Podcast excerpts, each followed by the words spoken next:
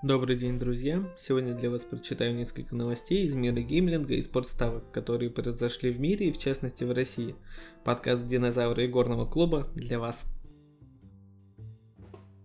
На этой неделе больше новостей от букмекеров, потому что работа у них увеличилась. Взглянем на прогнозы результатов матчей на Кубке Конфедераций, победит Макгрегор или Мейвезер, а также новая спелая вакансия в казино России.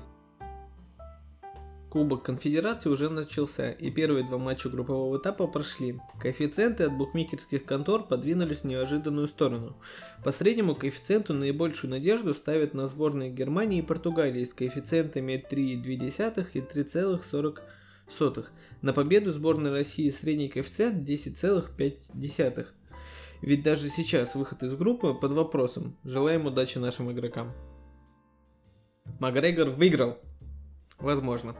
Но пока что только объявлена дата поединка между непобежденным американским боксером Флойдом Мейвезером и действующим чемпионом UFC Конором Макгрегором.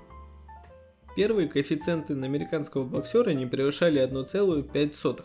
Сейчас на победу Макгрегора дают средний коэффициент 8,16.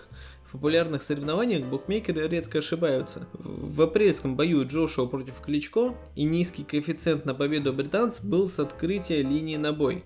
Результат – Джошуа одержал победу. В России скоро запустится мировой букмекер Бивин. Сейчас уже можно оставить заявку на сайте bivin.ru и получить дополнительные бонусы при запуске в сентябре.